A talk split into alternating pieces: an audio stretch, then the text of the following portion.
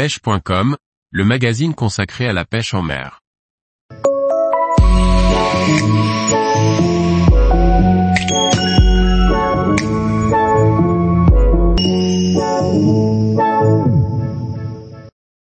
La pêche à l'anglaise, l'alternative d'une pêche à la grande canne. Par Pauline Bellicourt. La pêche à l'anglaise, est une alternative de la pêche à la grande canne et du feeder.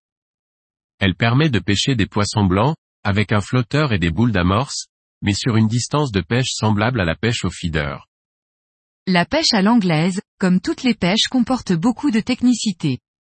Mais avant tout, pour aborder la pêche à l'anglaise, et essayer cette technique de pêche, il faut faire les choses simplement et pas à pas. La pêche à l'anglaise permet de prendre des poissons souvent plus jolis que sous la canne, qui ne s'approchent pas du bord et offre la possibilité de pêcher au flotteur à longue distance. Une canne, en général de 3,90 mètres, un moulinet type 3000 garni de 18 centièmes, un flotteur. Il existe une multitude de combinaisons de poids de flotteurs et également de types de flotteurs.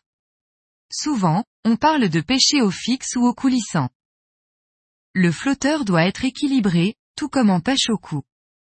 Il faut positionner des plombs le long de la ligne afin de ne voir que l'antenne du flotteur dépasser et ainsi avoir une touche nette et visible. Le sondage de la ligne se fait à l'aide d'un nœud d'arrêt, coulissant. L'amorçage, la partie ludique de cette pratique, demande toutefois, de la maîtrise, et une certaine précision afin de faire un coup de pêche précis. L'amorce est la même que celle qui est mise sous la canne, avec éventuellement l'ajout de grosses particules, du maïs, des vers de terreau coupés. Dans le but d'attirer de plus jolis poissons.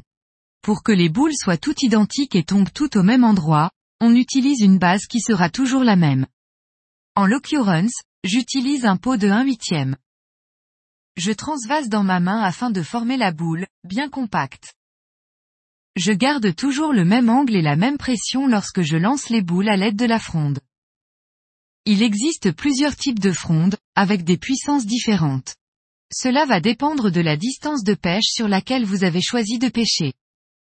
N'oubliez pas de marquer le fil à l'aide d'un stylo marqueur, pour lancer derrière et revenir exactement sur votre distance de pêche. Il est préférable d'amorcer soit un peu avant le flotteur, ou dessus. Il ne vous reste plus qu'à écheur votre bas de ligne, lancer, et suivre la coulée de votre flotteur. Tous les jours, retrouvez l'actualité sur le site pêche.com. Et n'oubliez pas de laisser 5 étoiles sur votre plateforme de podcast.